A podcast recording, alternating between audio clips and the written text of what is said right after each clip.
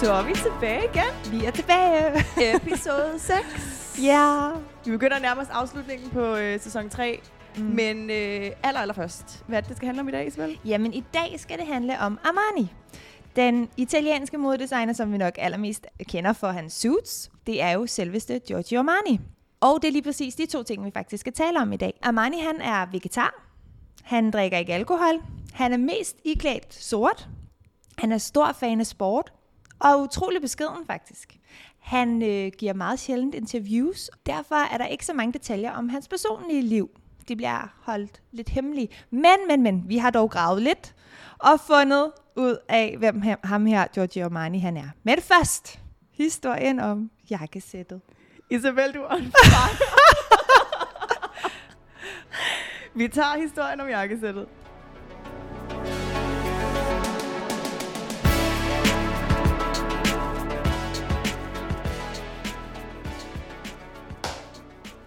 Jeg elsker, når det er, at vi skal til at optage, og vi sidder lige med vores translator, og skal sidde og høre, hvordan de her, nogle af de her ord skal udtales ja. på fransk. Det er lige før, vi har fået sådan en lille fransk lektion ud af alle de her sæsoner, vi har været igennem. hundrede procent fået en fransk lektion, og hver gang så glemmer vi det alligevel, ja. og så skal vi slå ordene op. Lige om lidt skal jeg udtale, udtale ordet suivre. Ja. Lad os se, hvordan det går. Nå, vi skal snakke jakkesættets historie. Vi snakker Giorgio Armani, og øh, han er jo kendt for den her The Power Suit. Så det kunne ikke være anderledes, end at vi selvfølgelig skulle snakke om jakkesættet. Termen suit, som jo er det engelske ord for, for jakkesæt, kommer fra det franske ord souvre. Det kommer aldrig til at sige det rigtigt. Hvilket betyder at følge. Så med andre ord, så sådan helt lavpraktisk, så betyder det, at jakken følger bukserne. Og omvendt. Derfor hedder det The Suit, fordi de følges ad. Så det er kombinationen af jakken og et par bukser i matchende stof eller farve, der ligesom gør, at de følges ad, og deraf to follow og suit. Så fik vi ligesom navnet på plads, ikke? Det giver Men jeg god ved, mening. Vi kommer tilbage til senere, sådan forskel mellem jakkesæt og habit og smoking og alt sådan noget. Lige præcis. Ja. Det klassiske jakkesæt kan dateres tilbage til Beau Brummell, som vi snakkede om i sidste episode også, som var den her prototype gentleman i det nittende århundredes England. Før han ligesom kom ind og satte den nye sådan status eller agenda for, for jakkesæt, der var mænds påklædning generelt meget influeret af det franske, og meget omkring sådan broderede stoffer, tunge stoffer, fløjels, mm. alle sådan nogle virkelig overdådige, øh, pompøse, pompøse ja. øh, produkter, ikke? Og så netop øh, sådan knælange bukser, eller knækorte, eller hvad det sådan, ja, det er glasset halvfyldt eller halvtomt. Ja. øh, og strømper. Men han tog simpelthen Beau Brummell, han kom, og så gav han mænd lange bukser på, og støvler, og så en jakke, som ikke havde alt det her pynt og udsmykning, så han sådan strippede det ligesom ned til det sådan, det helt basale, ikke? Og så gjorde han egentlig det, at toppen og bunden, så altså jakken og bukserne, ikke var et hundrede procent match. Og det var ligesom den silhuette, der satte stilen for den næste æra inden mm. for øh, mænds påklædning, ikke? Ja. Så historien starter egentlig omkring den viktorianske tid, som var fra atten syvogtredive til nitten hundrede og en. Som vi også har snakket om tidligere, da vi snakkede om øh, kjoler og, øh, og nederdele. Men den her gang, der hed termet ligesom The Frock Coat. The Frock Coat var en sort, lang jakke, som i virkeligheden i dag ville minde meget om sådan en over, altså sådan en frakke. Ja. En sådan overtøjsfrakke. Den havde øh, en, øh, en enkel slids bagpå, og så var den typisk enten dobbeltradet eller enkeltradet i knapperne om foran. Så sådan en klassisk sort, lang jakke i mm. virkeligheden, ikke? Typisk så var længden helt ned til knæene, og blev kaldt en prins Albert. En prins Albert? Ja, det blev kaldt en prins Albert, og blev tit, den, sådan, den dobbeltradet var tit meget formel. Ja. Og åbenbart derfor en prins Albert. Mm. Okay. Ja. Så sker der så det senere i den viktorianske tid, at den her jakke bliver delt i to. Så på den ene side får vi det, der hedder The Morning Coat, og på den anden side får vi det, der hedder The Lounge Suit.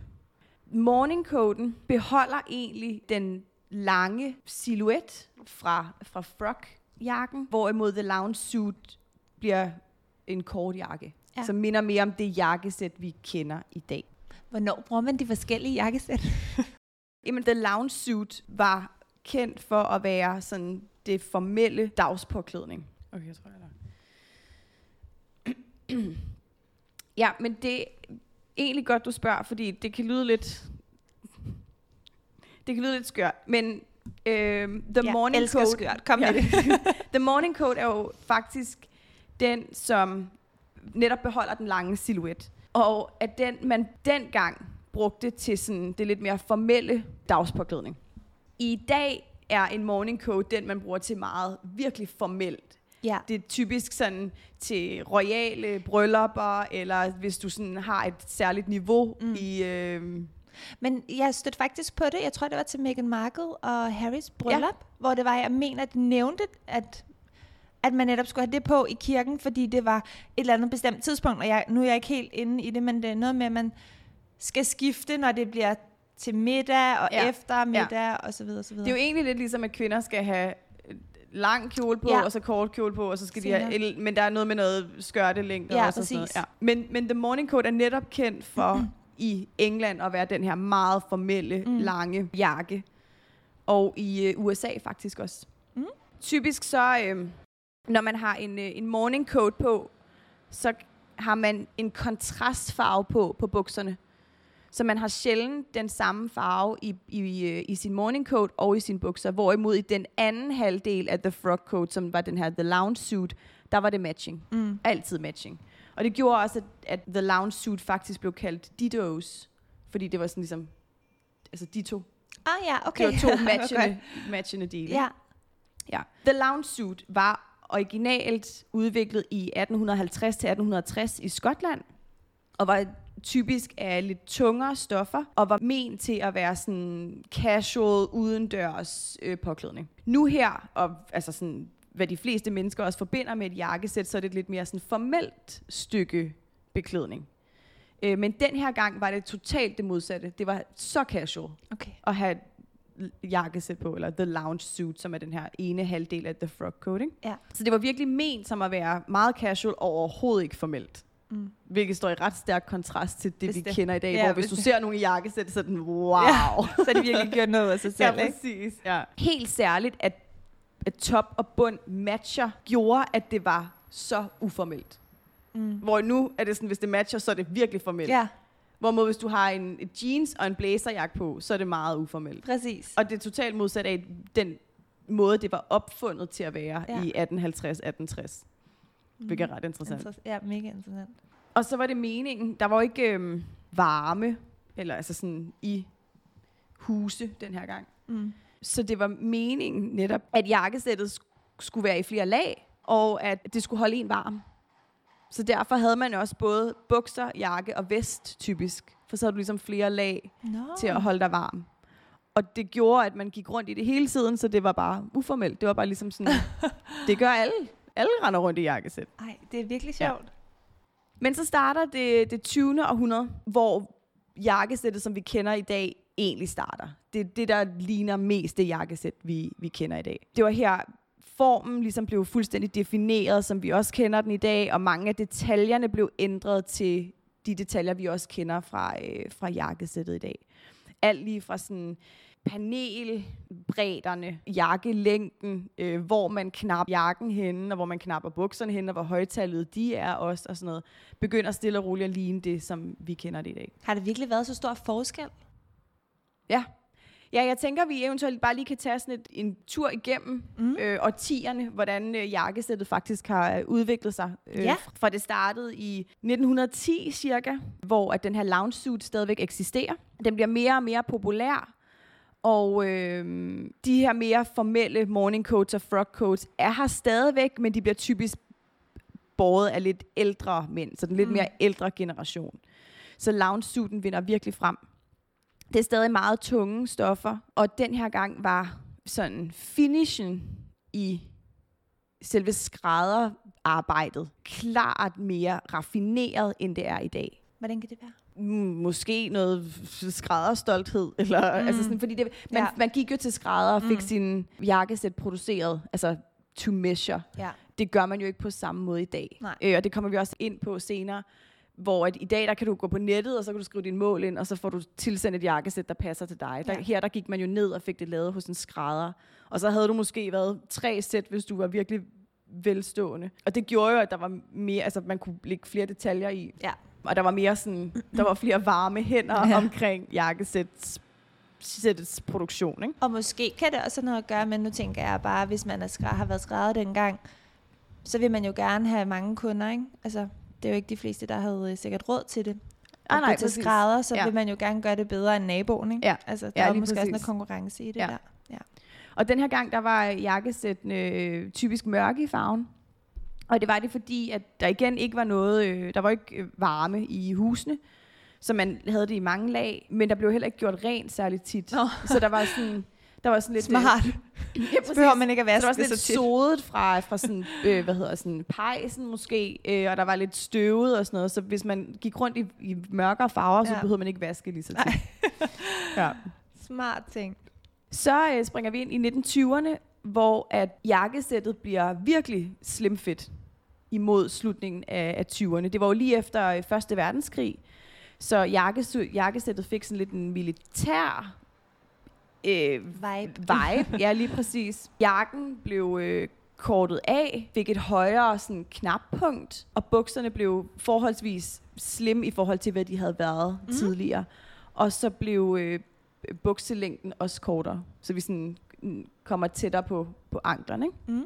I øh, slutningen af tyverne, så ser vi så for første gang den her drape suit, som er den her meget mere pompøse, meget mere, specielt med de her, vi snakkede om skjorten sidste uge, ja.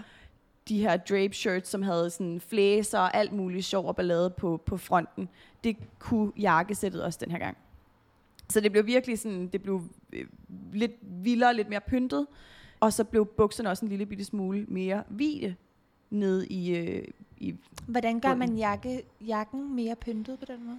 Det lyder lidt... Altså, jeg det sidder jeg på, tænker, det der... har noget at gøre med altså sådan detaljerne, du putter i, øh, i lommerne, eller ja. i, i flipperne, eller i, altså sådan, du eventuelt putter Ballade. noget på flipperne, mm. eller, eller pynter dem ud mm. øhm, på en anden måde. Ikke? Generelt for, for nitten tyverne, så havde øh, buksen et betydeligt højere talje, særligt sammenlignet med i dags bukser. Så de var sådan, ja, lidt bredere ned omkring anklerne, og så sad de sådan virkelig højt oppe. Sådan virkelig højt oppe i taljen. Og så havde man de her lidt sådan militære loop-jakker. Det var sådan den måde, det skulle se ud. Det lyder meget cool. Ja, det lyder ret cool, ikke? Så, øh, så sker der jo noget i tyverne også, som vi jo også kender fra sådan alle andre øh, modebilleder. Øh, de her sådan hæsblæsende tyvere med jazz-vibes, ja. og det hele skulle bare være sådan flashy og vildt. Og hvis man havde penge, skulle man vise, man havde penge og sådan noget. Ja. Så der var rigtig meget, der skete rigtig meget på accessory-siden med sådan slipsespænder, hvis, hvis du kunne slipsespænder på, eller forskellige sådan farverige skjorter, slips generelt bare... Øh, Fuld smæk på, fuld mm. skrald på. Og hvis Fedt. man netop havde penge, så skulle den bare have alt, hvad den kunne trække. Og det var sådan tyverne også. Ej, jeg elsker tyverne. Jamen, jeg var sådan, ja. tyverne var bare fede. Ja. Ja. Og det er jo lidt tilbage til sådan Great Gatsby-viben, ja, ikke? Ja. Så man kan jeg lige se det for det. sig. Ja. Ja. Det er jo også begrænset, hvor meget man kan gøre ud af sig selv som mand, ikke? Jo, jo, jo. jo, jo. Altså, du har virkelig få ting at lege med. Vi andre, vi kan sådan ja. spice det op på, på forskellige måder, ikke? Så sker der i trediverne det, at der kommer lidt mere øh, fylde på, på skuldrene i jakkesættet. Til gengæld så bliver øh, de her sådan meget højtallede bukser lidt øh, mere øh, snæver i, i smaller, ja, smaller ja. i, i anklen. Ja. Så der kommer virkelig smæk på skuldrene, så vi får sådan net, sådan, sådan et øh, sådan, det ved jeg ikke, sådan trekantet look, ikke? Så ja. virkelig smæk på skuldrene. Og så ind med taljen, og så ind med anklerne også. så, så det bliver sådan... Ja, man kan næsten forestille sig det der sådan. Ja. Jeg tror, er der faktisk ikke en, en emoji på vores telefoner med sådan en mand i jakkesæt, der ser sådan meget sådan træk. Jo, det ud. tror jeg faktisk, du er ret i. Ja. Jo, det er rigtigt. Med store skuldre. Ja, præcis. Ja, ja. Det slår mig lige nu. Han ligner sådan lidt et sådan udråbstegn, eller sådan, jo. fordi han er sådan, ja, tror, man kunne nok jeg... godt kalde det diamond shape. Ja. ja. Jeg får sådan lidt firser-vibes, når du siger store skulderpuder og sådan. Ja, ja, præcis. Ja. Og det her så bare i trediverne, ikke? Det er trediverne, men ja. Lidt før firserne. Men det er altid firserne, jeg kommer til at tænke på, når man tænker skulderpuder. Det er rigtigt nok. Ja, ja. Måske ja, halvfjerds og firs. halvfjerds og firs, ja, ja, ja, det er ja. rigtigt. Jakken den her gang havde faktisk ingen øh, slisser om bagpå. Så den var bare sådan helt, den går bare lige ned. Og så skal man lige huske at tænke på, at det her var sådan meget tunge stoffer, så sådan, der var ikke, de rynkede ikke rigtigt på samme måde, så det behøvede man heller ikke at bekymre sig om. Det, man havde nok heller ikke strygejern på samme måde, som vi kender det i dag. Men faktisk så er trediverne kendt for os at hedde den gyldne alder, eller den gyldne æra for, for klassisk herrepåklædning. Okay. I stor stil, på grund af den måde, som jakkesættene så ud den her mm. gang. Så mm. var det åbenbart. Og det er underligt, fordi det var netop den der lidt ja. diamant-trekantformet, som vi jo på ingen måde kan relatere til i dag. Nej. Men det, men, men Men dengang var håndværket det, præcis ja. var kendt for at være sådan den gyldne æra. Mm. I nitten fyrrerne øh, ændrer jakkesættet sig så en del, fordi vi jo rammer øh, anden verdenskrig. Og anden verdenskrig betyder, at alt skal rationeres. Mm. Og det er jo så også sådan det her overflod af, af stof, som, øh, som man tit kunne bruge i, i modeindustrien. Så alt bliver jo egentlig bare sådan kortet ned og ind og op, og alt bliver mindre materiale. Ja, lige præcis. Ja. Man skal simpelthen spare, hvor man kan. Ja. Så manchetterne bliver forkortet, og bukserne bliver kortere, og jakken bliver kortere. Og jeg kunne forestille mig, at der kommer færre knapper. Og ja, ja, spare, spare på knapperne. Ja, vi skal ja. ikke have lommer. Eller nej, ingenting.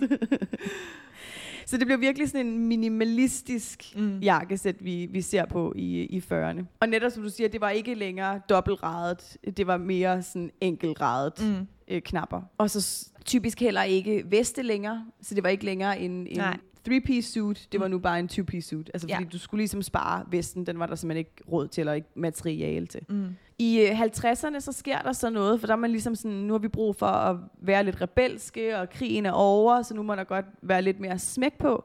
Og det betyder så også, at jakkesættet ændrer sig en hel del her. Der var rigtig mange, der havde brug for ligesom at gøre op med den måde, deres fædre klædte sig på. Så de begyndte at style suitet med lidt mere sådan t-shirts og læderjakker og Ej, sådan noget. For ligesom at bryde, ja, for at bryde med det der med sådan, det min far klædte sig i ja. dengang. Det, det er et stort spring, ikke? For det ja. helt, helt clean, ja. klassiske... Ja, ja fedt. En anden tendens, man så den her gang, det var, eller en type, en form for sådan rebel imod normen, var det, man så fra de amerikanske Ivy League-universiteter, mm. som jo var kendt for bare at være eliten af eliten, og de kunne lidt tillade sig at gøre, hvad der passede dem, fordi de kom for penge, mm. og manglede ingenting, og gik på virkelig, virkelig velrenommerede universiteter. Og så alligevel så havde de sådan lidt et behov for at sådan trodse, ja. deres normer, eller den verden, de kom fra. Så de begyndte simpelthen at gå i sådan lidt mere løst siddende suit. Så det var ikke længere så slimfit, det var mere løst, og det var også bukser uden pressefold, hvilket var meget imod det, som deres fædre og bedsteforældre jo kom fra, som var, det skulle være totalt. Men hvad blev det t- så taget imod? At de... Jeg tror ikke rigtig, nogen folk kunne ikke rigtig gøre noget ved Nej. det jo, fordi at det var bare sådan, det var sådan det var, det var det, de var kendt for, og det var en trend. Ja. Så sådan, de kunne ikke, altså sådan, det blev jo mega populært. Ja, fedt. Og de kunne jo gøre, de var jo eliten, så alle så jo op til dem. Ja, de var trendsetterne. De var totalt ja. trendsetterne, så hvis de der Ivy League-drenge, de bar tøjet på den måde, så var det bare sådan, tøjet skulle bæres. Mm. I tresserne, så sker der så et lille skift.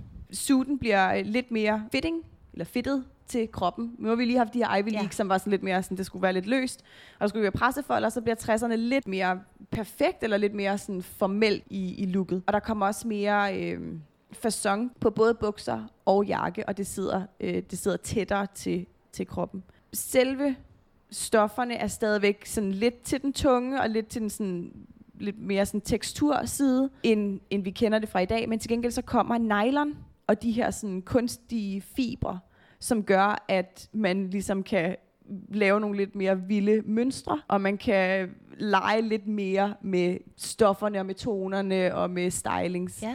Så selve snittet er helt sådan clean og klassisk, men de leger lidt mere med materiale. Ja, lige præcis. Øh, ja. Lige præcis. Så hvor det tidligere har været sådan lidt neutrale toner og måske mørke farver, mm.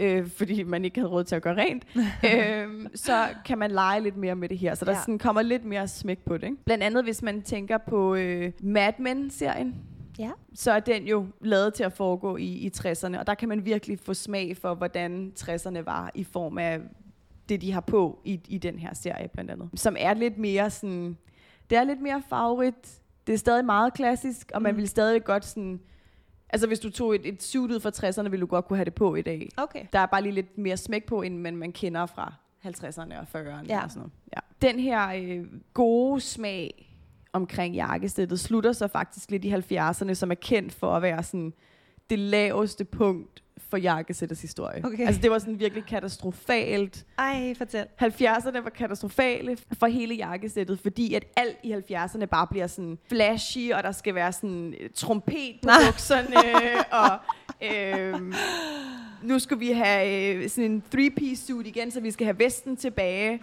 Og det var overhovedet ikke formelt. Nej. Whatsoever. Og blev jo lige pludselig sådan en disco-kultur. Ja, det er rigtigt. Altså sådan, tænk John Travolta i Saturday Night Fever. Oversat i et, øh, et jakkesæt. Præcis. Ej, altså sådan, det men det er jo det, han har på. Altså ja. Det er jo sådan en three-piece suit med sådan de med, med, med trompet på bukserne, bukser. Og sådan virkelig sådan flashy og over the top. Så jeg kan godt forstå, at sådan den klassiske mand og historiker kigger på halvfjerdserne og siger... Damn, hvis vi kunne gøre den her om. Altså sådan, please, kan vi sådan kollektivt beslutte os for at gøre halvfjerdserne om. Men hvordan vil man så lave det om, ikke? Fordi det passer jo godt ind i tiden, kan man sige. Det men passer jeg kan godt sindssygt godt ind i ja. tiden, men sådan, som historiker ja. og sådan æstetiker den springer, den springer lige lidt ud, ikke? Så var den, den var lige, den var lige lidt meget til sådan, og alle, altså syntetiske materialer og øh, de her vilde, vilde farver. Ja. Altså sådan, det, det er lidt en skamplet på den her meget rene, formelle look, som jakkesættet ellers har, ikke? Jeg kan godt høre det. Ja. Så vi vil helst bare glemme ja. halvfjerdserne for jakkesættets skyld. Lad os komme til firserne så. I, øh, i firserne derimod, der øh, går det virkelig positivt op ad bakke for, øh, for jakkesættet. Ja. Og det er egentlig på grund af én specifik ting. Ja. The Power Suit, uh. som vi kommer tilbage til senere, som jo på mange måder er opfundet eller gjort populær af Giorgio Armani. Yes. Hvis man lidt i tvivl om, hvad en power suit er, så kan man eventuelt se Richard Gere i filmen American Gigolo, mm-hmm. eller se den oprindelige serie Miami Vice, som er den her, i virkeligheden bare er power suit på steroider øh, over det hele i, i de her to øh, programmer. Jakken var sådan blød, men havde brede skuldre, og så havde det et meget lille knappepunkt, ja. som åbenbart skulle være sådan de to ting, der gav powersuiten sin karakter, sin karakter ja. og sit navn. Ja. Et øh, andet rigtig godt eksempel på et powersuit, det er Michael Douglas i hans karakter som Gordon Gekko i filmen Wall Street, også en af de oprindelige Wall Street-film, mm. som er egentlig også introduktionen af dobbeltradede blæserjakker igen, og så øh, nålestriber. Ja. Yeah. Så når man tænker power suit, tænker man også tit nålestriber, mm. og man tænker Wall Street, og man tænker sådan douchebags. Ja.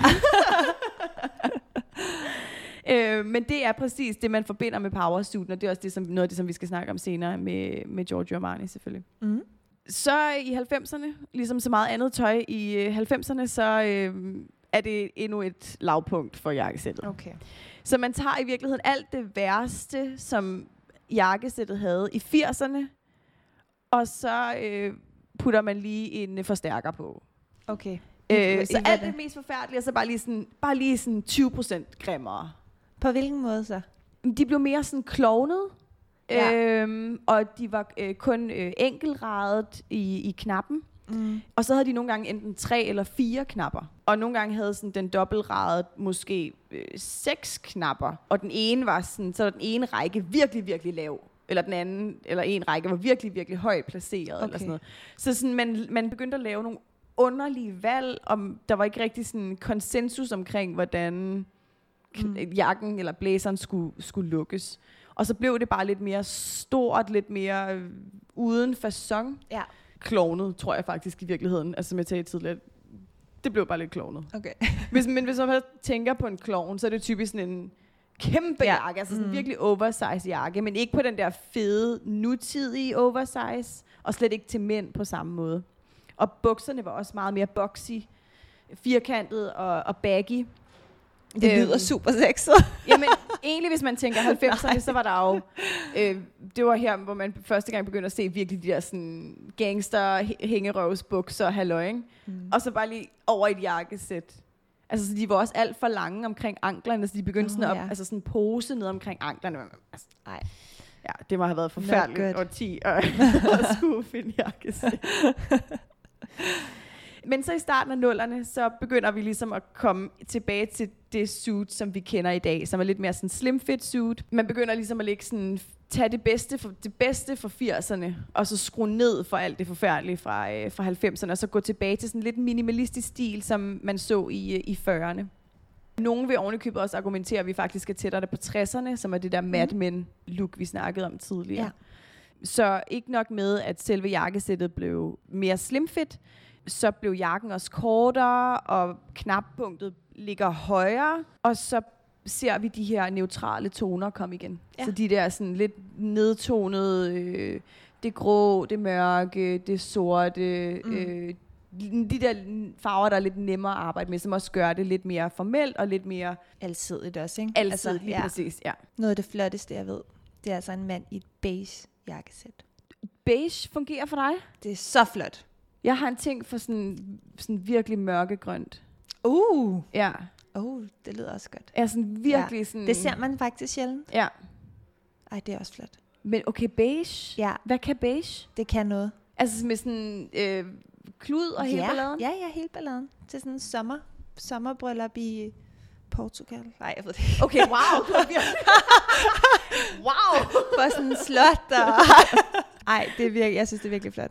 Ja, men generelt generel mænd i jakkesæt, det kan noget. Mm. Altså sådan, det kan få mig til at smelte any day. Ja. Jeg synes, det er så møghamrende sexet. Det er det virkelig. Virkelig flot. Men også bare, det er sådan en... Det er et udtryk, specielt i, i nutidens modebillede, og det som mænd vælger at have på i dag, så har jakkesættet igen fået den der sådan formelle, eller ikke igen, for det var det jo faktisk aldrig, men mm. sådan fået den der, at nu har du virkelig gjort noget ud af dig selv. Ja. Svarende til, hvis vi tager stiletter på. Mm. Så du er slet ikke i tvivl om, når du ser en på gaden, sådan, okay, enten arbejder han i en bank, ja. Eller et konsulenthus, ja. Eller også har han bare virkelig gjort noget ud af sig selv. Mm. For det er det, jakkesættet kan i dag. Men det er jo også sådan, hvis man møder en, der kommer gående i et jakkesæt, så kan man sige, hvor skal du hen? Skal du til bryllup? Altså, skal du, ja. Altså, ja. Der er ligesom et formål med, hvorfor man er. Ja, men, det, men det, altså, sådan, det er jo det, jakkesættet kan. Altså, mm. det er... du bliver lynhurtigt sådan snævret ind på, at det her har en formel setting. Ja, præcis. Enten arbejder du et sted, hvor der er en dresscode, mm, ja. øh, hvor det er forventet, at du har det på, eller også så skal du til noget, hvor du skal være klædt. Lige præcis. Eller hvor du har det godt med at være klædt på den her måde. Ja. Det er sjældent, at, at mænd nu til dags bare dukker op i jakkesæt på en casual arbejdsplads. Jeg ville nok også blive lidt chokeret, hvis jeg var på et date, og han kom i et jakkesæt.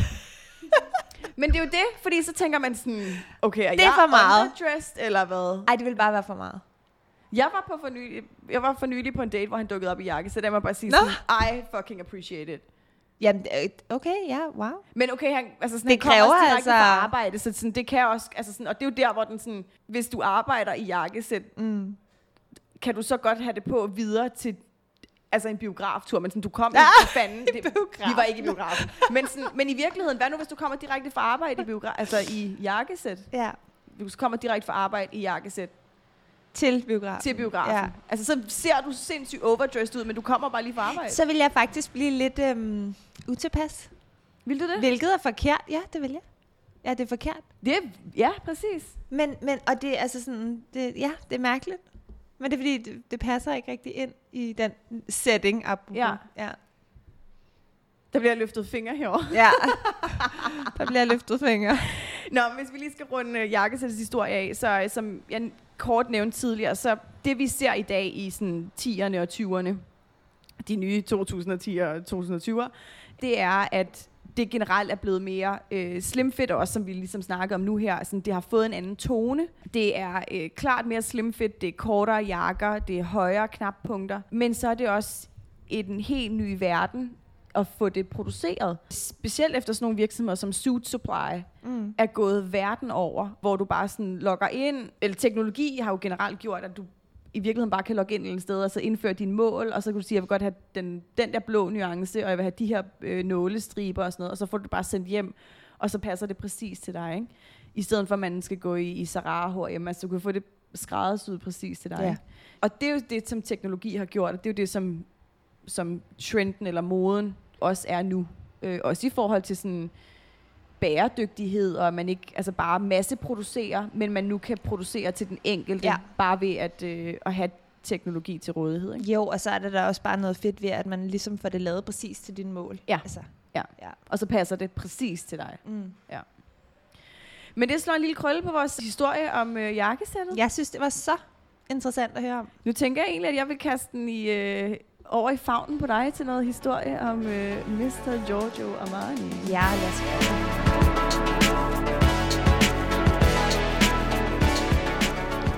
Nå, Isabel. Vi skal til det. Vi skal til det. Giorgio Armani. Han er født den ellevte juli i nitten fireogtredive i en by, der hedder Pienza. Pia... Pienza. Åh, oh, du redder mig altid. Det, hvad hedder det? Den ligger syd for, for Milano. Giorgio, han voksede op i en familie med to søskende, og øh, deres forældre, de arbejdede hårdt for lige at kunne få penge nok til bare faktisk at brødføde dem. Giorgio, han siger selv, at øh, hans barndom, den ikke var særlig lykkelig, fordi de netop levede under de her svære, svære øh, vilkår. Giorgio, han har som sagt de her øh, to søskende, en storebror Sergio og en lille søster Rosanna. Og øh, dengang, da de var børn, der, øh, der var det lidt svært på grund af under anden verdenskrig, både på grund af ja, deres økonom- økonomiske øh, levestandard, men også at deres, øh, nogle af deres venner faktisk blev dræbt under de her bombardementer. Øh, så han siger også selv, at vi var fattige, og livet var hårdt. Jeg så også et interview med ham, hvor han blev stillet nogle spørgsmål omkring, hvad husker du faktisk fra din barndom? Og han er sådan... Han sidder faktisk nærmest og ryster lidt på hovedet og sådan, ja, ikke noget, ikke noget. Altså, jeg husker meget lidt, siger han. Så han har nærmest fordi, bare fortrængt det. Ja, lige præcis. Så det har ikke været den bedste barndom. Men de forlader så... Øh, Piaget! Yes! øhm, da han øh, bliver teenager, og så flytter de så til Italiens modeby, Milano. Og øh, i Milano, der ligger der en biograf, som øh, ligesom er hans tilflugtssted, og øh, det her, han ligesom drømmer og... ser de her filmstjerner og det her glamourøse øh, liv, og han bliver simpelthen forelsket i hele det her Hollywood-univers og stjerner. Og, ja. Det er en ret fed øh, påmindelse om, jeg kan huske, vi snakkede om det ved Christian Louboutin også. Ja, øh, han rigtigt. Gik jo nemlig også i teateret og var meget mm. fascineret af, det var jo ikke Hollywood, men det var sådan kostymerne mm. og det der lidt virkelig ekstravagante, og man kunne leve sig ind i nogle Præcis. ting og ligesom komme væk fra hverdagen, og det var sådan lidt sådan en måde at sådan slippe væk fra alt det, man kendte fra udenfor. Ja. Og det lyder lidt som om, at Giorgio Armani har haft den samme, bare ja, i biografen. Han. Og faktisk også i teateret. Okay. Og, og det var noget med, at han også øh, med sin bror lavede nogle dukker, mm. og faktisk også designede selv, altså lavede tøj til dem af gamle klude også. Det er der altså flere, det, ja. i, øh, i flere af de der sko-episoder også, vi gik igennem, Præcis. som også har siddet, var det Manolo Blahnik, ja, der har siddet med chokoladepapir ja. og sådan noget. Det var til, øh, hvad var det? Det var til de der øh, fire ben. Nå, det er rigtigt, ja, ja. Ja, ja så øh, der har han altså også øh, startet. Og faktisk også i en tidlig alder, så øh, begynder han at interessere sig for anatomi, og vil faktisk være læge. Så øh, det, han begynder at studere medicin, og studerer i to år. Stopper så øhm, og kommer øh, i militæret. Og øh, derefter, når, da han bliver færdig med sin værnepligt, så øh, møder han så en, øh, en ven, hvorigennem han så får et job i stormagasinet, som hedder La Rinascente. Og der begynder han så at arbejde, og øh, der begynder han at øh, lave, øh, hvad skal man sige, øh, ja, være øh, dekoratør. Ja. ja. Og faktisk senere, så bliver han forfremmet, og bliver indkøber. Og det er ligesom sådan startskuddet til, til hans kæmpe store øh, karriere inden for modeverdenen. Det griner det, det her med, at han var dekoratør, får man til at tænke på mine øh, tider i Illum. Mm. Jeg arbejdede på et tidspunkt i Illum, og var ansat som juleassistance. Og vi havde sådan en pop-up butik nede i stueetagen. Det var i det gamle Illum, nu er det meget øh, fancy, det var i det gamle Illum. Det var der, hvor der var det der hul ind til vinduerne. Ja. Som når dekoratørerne skulle ind og lave de der julevinduer, så skulle de gå igennem det hul der. Mm. Og det var lige i den butik, hvor jeg stod. Mm. Og jeg husker, jeg var så fascineret af deres arbejde. Fordi det var det der med sådan, de kom jo med glimmer ja. og guld og ting, og øh, hvad hedder det, forskellige props og dukker og alt muligt, og slæbte ind og ud af det der hul. Og de var jo dækket i glimmer, når ja. de gik hjem om aftenen, fordi de havde stået... Det var før, altså så river man plastikket af på et eller andet tidspunkt, og laver sådan en reveal af, ja. af de her julevinduer. Men det var bare, man havde set hele det der sådan backstage halløj, og jeg kan bare huske, at jeg tænkte sådan, det der må være det vildeste job i verden. hundrede procent. Det kræver virkelig noget kreativitet. Ja, det gør det. Ja, for ja. de kan jo ikke bare altså sådan, hive tre trøjer ned, og så, så er det sådan nej, julevinduet nej, det. i år. Altså det skal jo være vildere end sidste år også, ikke? Lige præcis. Ja. Ja. Nå, det var lige et lille tidsspørg. Men i hvert fald al den viden, som man så fik for at være indkøber i La Rinascente, det bliver så i nitten fireogtres omsat til et job hos Nino Cerruti. Cerruti. Det er lidt, vi er lidt i tvivl, fordi det er også lidt et fransk mærke, så det kan godt være Cerruti. Ja. Men det har italienske rødder, så vi gætter på Cerruti. Lige præcis. Ja. Så fra nitten fireogtres til nitten halvfjerds, der arbejder Giorgio som assistentdesigner, og designer faktisk succesen Hitman, som er en hertogskollektion, som fik kæmpe, kæmpe stor succes. Efter han så har skabt den her succes for Nino Cerruti, så beslutter Armani sig for at gå solo. Han bliver freelance designer.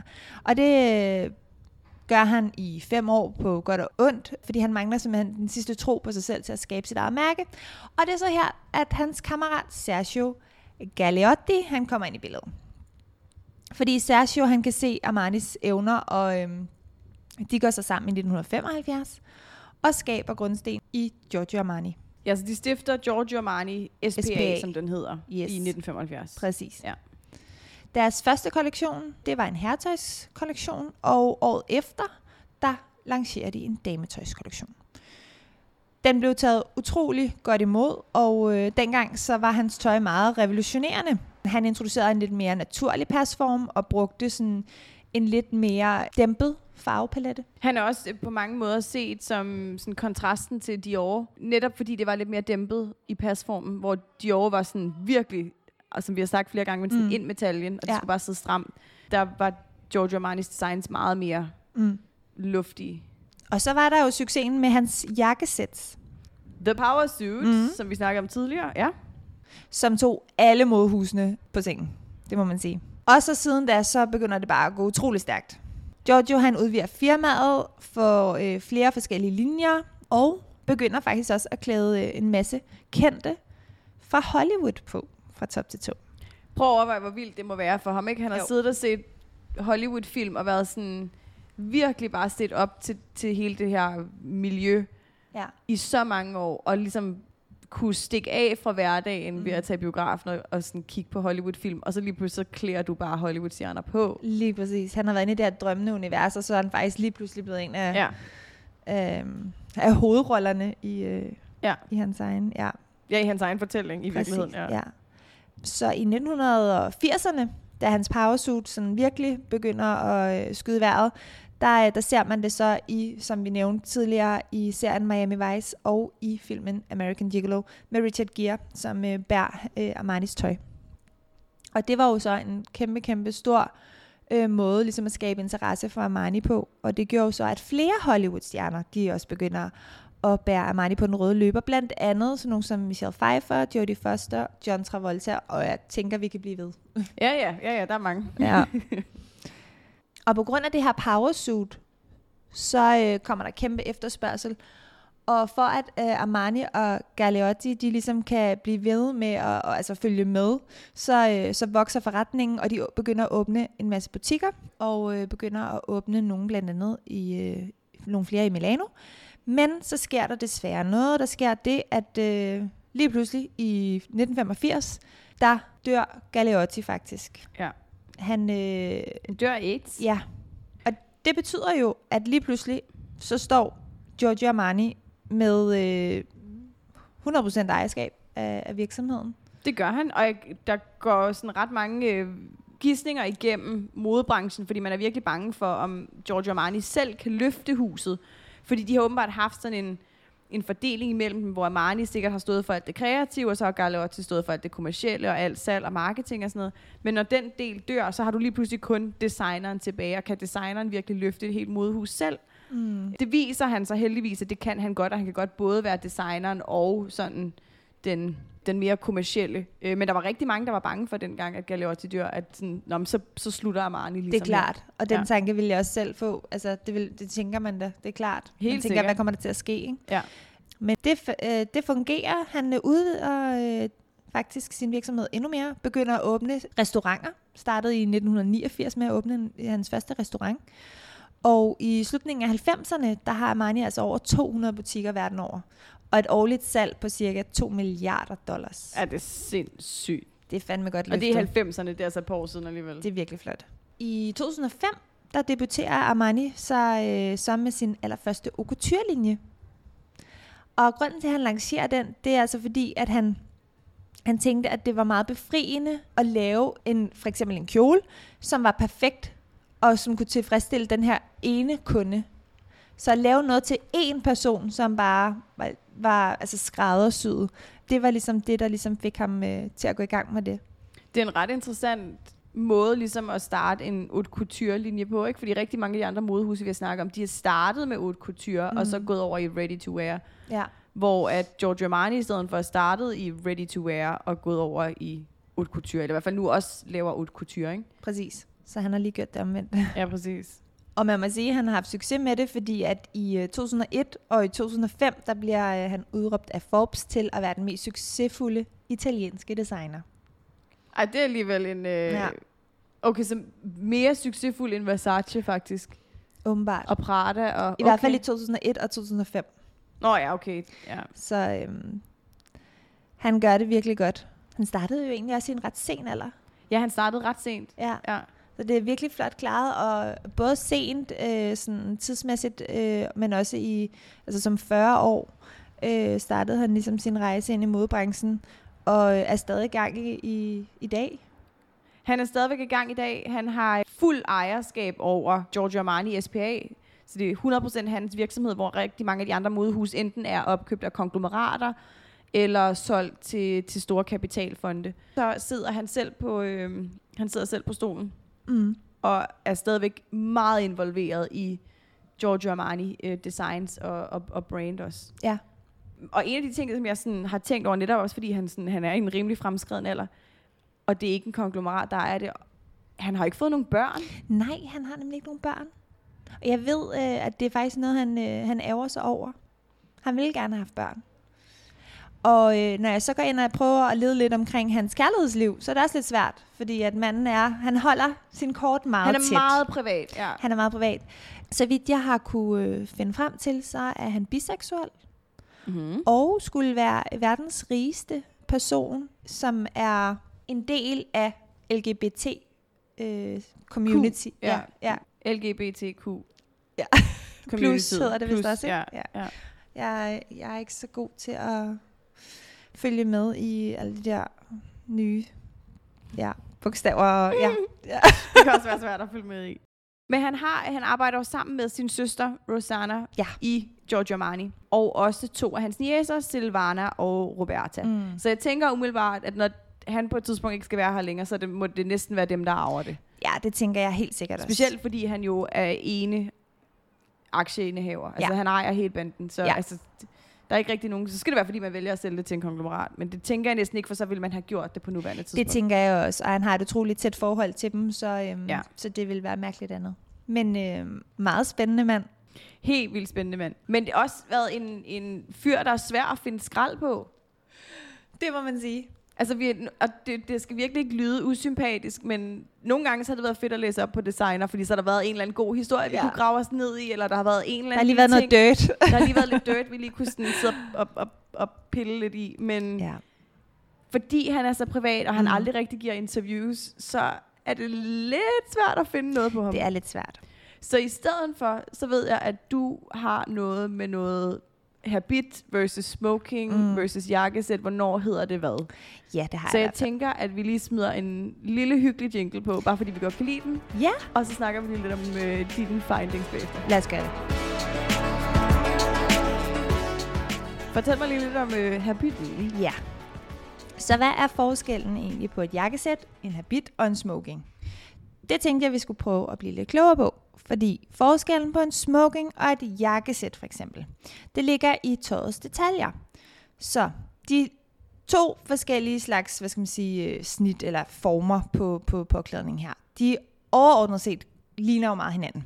Men en smoking, kan man sige, er lidt mere eksklusivt, dekorativt, ja, øh, yeah, end et jakkesæt. Og det kan ja. man blandt andet se ved, at en smoking har øh, ofte silkerevær, ja. hvor at jakkesættets øh, revær er lavet af det samme stof som resten af sættet. Øh, man kan se det ved, at en smoking har de her silkedetaljer, som sagt, men også i form af for eksempel, ikke kun på revær, men også på knapperne. Altså selve ja. knapperne er silkebetrukket. Ah. Øhm, og på lommerne kan der også være sådan silkedetaljer. Silkebånd, ja. ja. Øhm, og så har de den der meget karakteristiske ned langs benet. Galon, ja, ja. Silkegalon ned af, af buksebenet, ikke? Derudover så har en smokingbuks ikke nogen bæltestropper. Og det skyldes, at man ifølge kutymen aldrig brugte bælter til en smoking. Men i stedet for, så kunne man bære seler. Ah, seler, ja. selvfølgelig. Ja. Ser man ikke lige så tit, vel? Men, Men har de så ikke de der knapper, som man sådan egentlig skulle binde selerne fast med, eller er det nu moderne seler med sådan klemmer? Begge dele. Altså, okay. Ofte så øh, kan man... Øh, få, altså, man, jeg vil sige, det, det mest elegante vil jo være de her indvendige knapper ja. øh, i buksernes linning. Øh, men man kan selvfølgelig også snyde lidt og, og købe nogle seler med, med de her spænder, hvor du... Øh, klemmer dem fast ja, klemmer i dem fast, ja. bukselinningen, ikke? Så findes der også øh, den hvide smokingjakke, som man kalder dinner jacket. Øhm, altså der, hvor du typisk har en mørk underdel på, og så har du en hvid. Ja. Okay. The dinner jacket. Det er ikke så tit, man ser den i hvid, vel? Ej, det, det er Nej. typisk meget formelt. Præcis, det er meget, meget, meget formelt. Også meget en statement. Ja, helt vildt. Sådan, se mig i. ja, jeg har en hvid habitjakke på. Ja. Ej, det har jeg ikke. Jakkesætjakke. Smokingjakke. Smoking, smoking. Smokingjakke, ja. ja. Ikke jakkesæt, det, det, uh, det er et helt andet niveau. Ej, der fik jeg nærmest uh, skamme, skamme. Og så øh, ikke nok med, at man ofte spærrer det med seler, så øh, er det jo også her, man bruger butterfly. Det er rigtigt. Ja. Så butterfly, øh, man kan selvfølgelig også bruge en vest ja. til en smoking. Og så er det jo ret traditionelt, at man bruger en laksko. Og det gør man netop for ligesom at understøtte de her skinnende detaljer i form mm, af silken. Det giver mening. Ja. Smoking er faktisk også beregnet til, nu kommer vi tilbage til det der med, hvornår man bærer hvad, ikke? Mm-hmm. Så en smoking er faktisk beregnet til, at man skal bære det efter klokken atten.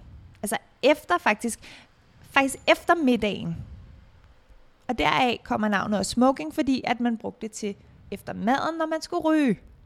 Okay, så du, har, du tager smoking på, efter du har spist. Efter du har spist. Det gør man jo så ikke, men... men Men ifølge sådan... Ifølge sådan, ja, ja. kutyme og traditioner. Tradition, ja. Efter atten, ja. når man skulle ryge sin mm. cigar eller sådan noget. Lige præcis. Ej, det er en ret fed fun fact. Hvorfor smoking hedder en smoking? Ja. Yeah. Now we know. Nå, men hvad er så forskellen på et jakkesæt og en habit? Som så, jeg troede bare var det samme, på, ja. sagt på forskellige måder. Ja, det tænkte jeg faktisk også. Det er stort set det samme. Der er dog lige en lille forskel. Det er, at habitten, den er lidt mere strømlignet, hvor et jakkesæt er lidt mere sådan omskifteligt, og øhm, jakkesættet passer altså sådan lidt mere til nogle forskellige lejligheder. Mm-hmm. Så både de formelle, men også lidt mere afslappet, hvor at habitten så egner sig til de lidt mere formelle lejligheder, ikke? Så et jakkesæt, der er det overdel og underdel, behøver ikke at matche. Der okay, kunne godt have ja. to forskellige ja. materialer på, hvor at habitten altså det samme.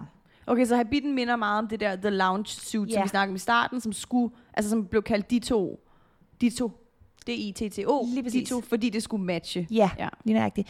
Og nu kan man faktisk lige tænke om noget andet tilbage til smokingen, som jeg synes var lidt sjovt. En smoking var jo det her meget, meget øhm, eksklusiv look. Ja.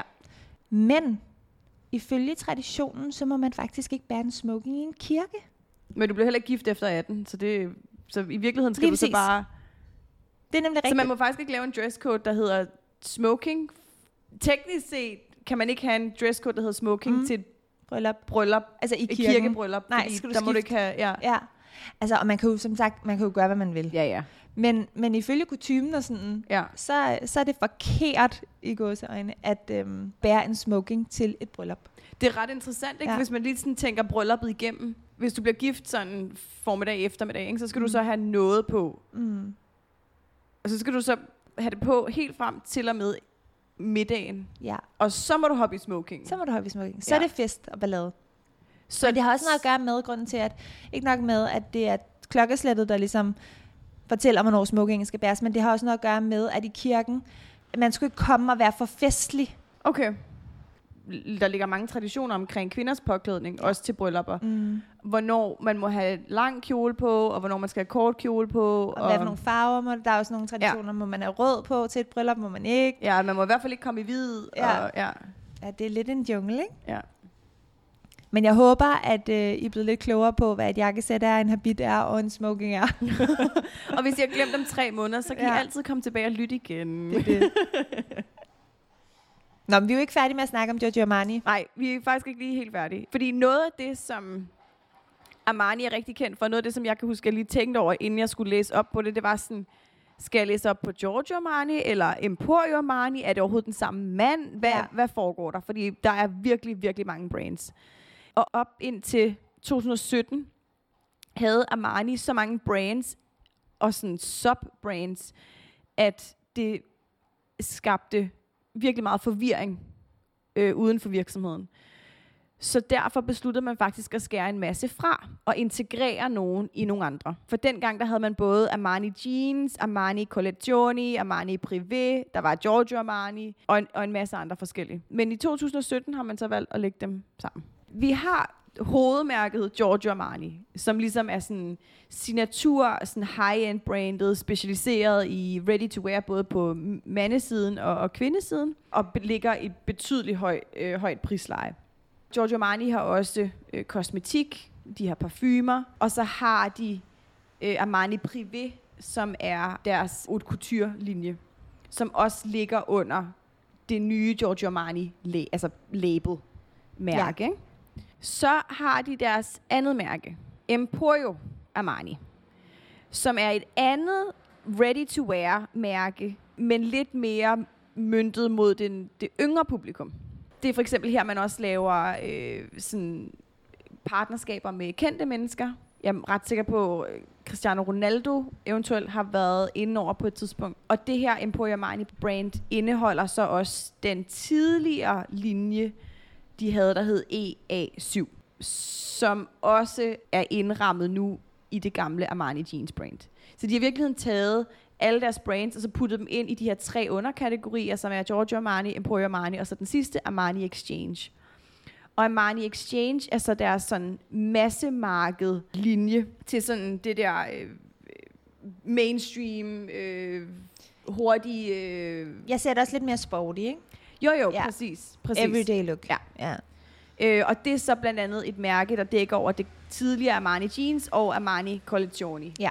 Så der har man taget de to labels og ligesom lagt ind, ikke? Så nu har man Giorgio Armani, som er det der sådan virkelig high-end, og så har du Emporio Armani, som er lidt mere yngre, og så har du Armani Exchange, som er det sådan virkelig hurtige, øh, lidt mere sporty ja. brand. Derudover har han jo faktisk også nogle andre ting. Han laver jo også møbler, en møbellinje, Armani Casa. Så har han Armani Restaurants, så øh, han har restauranter rundt omkring i Milano, Paris, Tokyo, München, Dubai, Cannes, Cairo, og jeg kan faktisk blive ved.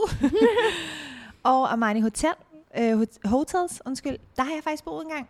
Er det rigtigt? I Milano. Hvordan ja. var det? Fantastisk. Var altså, det et fedt hotel? Det var... virkelig fedt og virkelig lækkert og mega, mega, mega dyrt. Tre nætter, tyve tusind. What?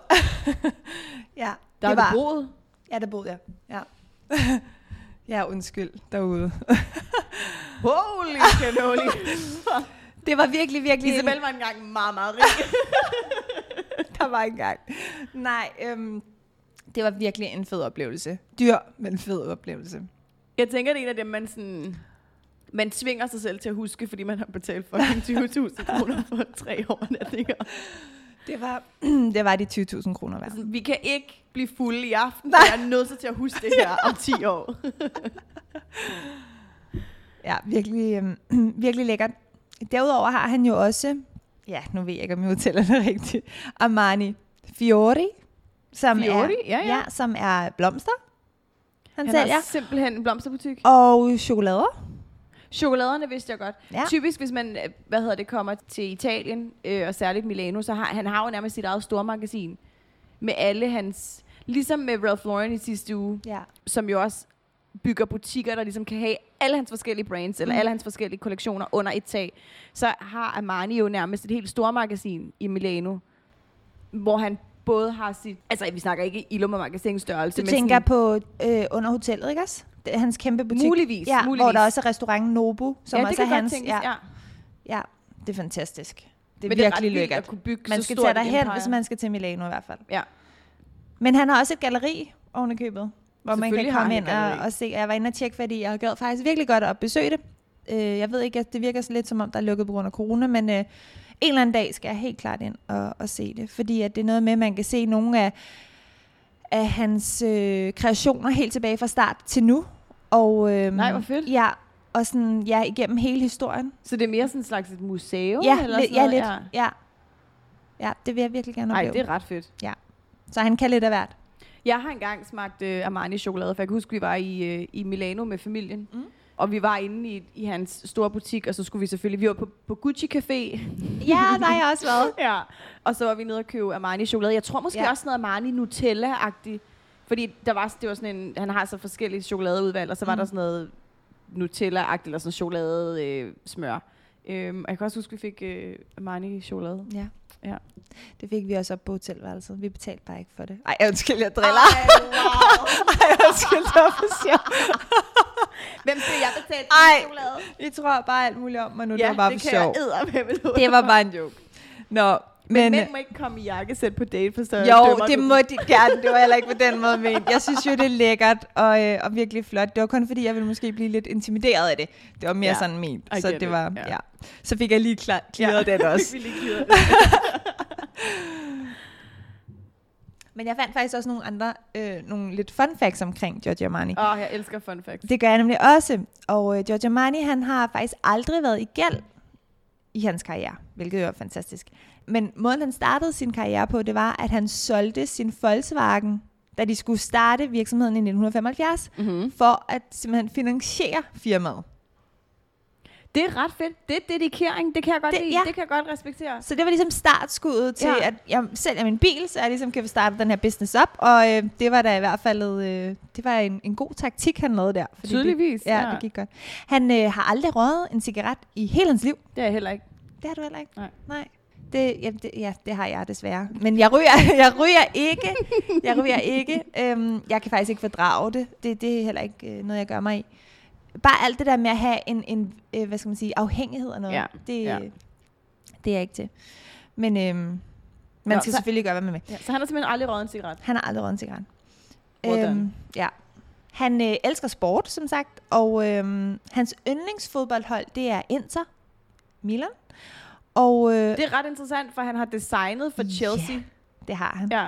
Og klædt det italienske fodboldlandshold på til V M i nitten fireoghalvfems. Ja, det har han nemlig også. Mm. Men han er fan af Inter. Men okay, han kan selvfølgelig heller ikke diskriminere. Altså sådan, prøv at være, hvis man skulle bygge sin karriere på, hvad man var fan af. Ja. Så jeg, altså sådan, jeg er Inter-fan, så jeg kan desværre ikke designe ja. uniformer for Chelsea. Det, er bare det går ikke. ikke. Han har også klædt øh, det italienske politi på. Det italienske politi? Ja. Han har øh, designet øh, en... gospelbog til paven, og syet tøj til taxichauffører i Milano. Ej, jeg var også bare sådan helt... What? Ja. Det er lidt sjovt. Det er lidt ærgerligt, at der ikke er et videospor på lige nu. Ja, så altså, de kan sådan, se dit ansigtsudtryk. De kan se mit ansigtsudtryk, for det er meget sådan... What? what? He did what? Ja. Okay. Ja, han kan... Taxauniformer mm. og politiuniformer. Og en gospelbog. Og en gospelbog til paven. Til paven. Det er sgu da ret sejt. Det er ret sejt. Og en anden mega, mega sej ting, han har lavet, eller hvad skal man sige, har, har belyst, som er meget, meget relevant inden for modebranchen, det er, at han i to tusind og seks var den første designer til at forbyde modeller, der havde et øh, B M I på mindre end atten. Yes, ja. yes, yes. Det kræver næsten en klapsalve. Det kræver virkelig en klapsalve. Jeg skal prøve at se, om jeg ja. kan få det ind i redigeringen. Det kunne være fedt. Det gjorde han faktisk, fordi... Der var desværre en toogtyve-årig øh, model, øh, Luisel Ramos, tror jeg hun hedder, øh, der desværre gik bort, fordi at hun igennem tre måneder sultede sig selv. ej, det skal man lade være med, sådan noget. Og det er fordi, at modebranchen simpelthen er så hård, ja. Og de får jo besked på, men prøv at høre, du skal tabe dig, mm. og du skal tabe dig så så meget. Og de, altså, de unge piger, de, altså, det er jo farligt, altså... Det er, jo er det noget, I nogensinde har stødt på i butikken, eller når I har været i Paris, eller et eller andet? Altså sådan, har I... Altid, du står altid på det. Ja. At det, det er sørgeligt. Altså, der er så mange modeller, som... De har det jo ikke godt, det er jo skin og ben, og det er jo ikke engang, fordi tøjet... Altså, det er jo ikke pænt. Nej. Tøjet sidder jo på et skelet. Ja. Så det er jo frygteligt, og derfor blev jeg så glad, da jeg læste den her artikel, om at han... begyndt at forbyde B M I på under atten, ja, fordi B M I på, på atten eller atten komma fem... Hvor, hvor meget det, vejer man så? Det kan man ikke definere, men, fordi det kommer også an på muskelmasse og sådan noget. Men, men man plejer at sige, at normalen hedder atten komma fem okay. som, som minimum. Ikke? Ja. Og hvis du går for under modeller. Det... Nej, for, bare, bare for generelt. Og hvis man går under det, så er der altså også øh, risiko for for tidlig død. Og, altså, det, det er virkelig... farligt at være undervægtig, ja. Lige så vel som det er farligt at være overvægtig. Ja. Øhm, så, men jeg blev virkelig glad, da jeg læste det, og jeg ved også, at der er mange andre modehus, der ligesom har fulgt i hans spor, ja. Og gået i samme retning. Også mm. mange, der desværre ikke er fulgt med endnu, men det kommer vel forhåbentlig. Det håber vi, ja. En anden ting, han også har været en af de første til. Åh, oh, jeg sad lidt og tænkte, please sig, at vi kan slutte på en high note, for jeg bliver helt deprimeret. Altid, det skal vi altid. Han var nemlig den første til at livestreame, fordi i to tusind og syv, der begyndte han så at lave en samling af hans kollektion online, som jo var noget helt nyt dengang. Det var jo ikke set før.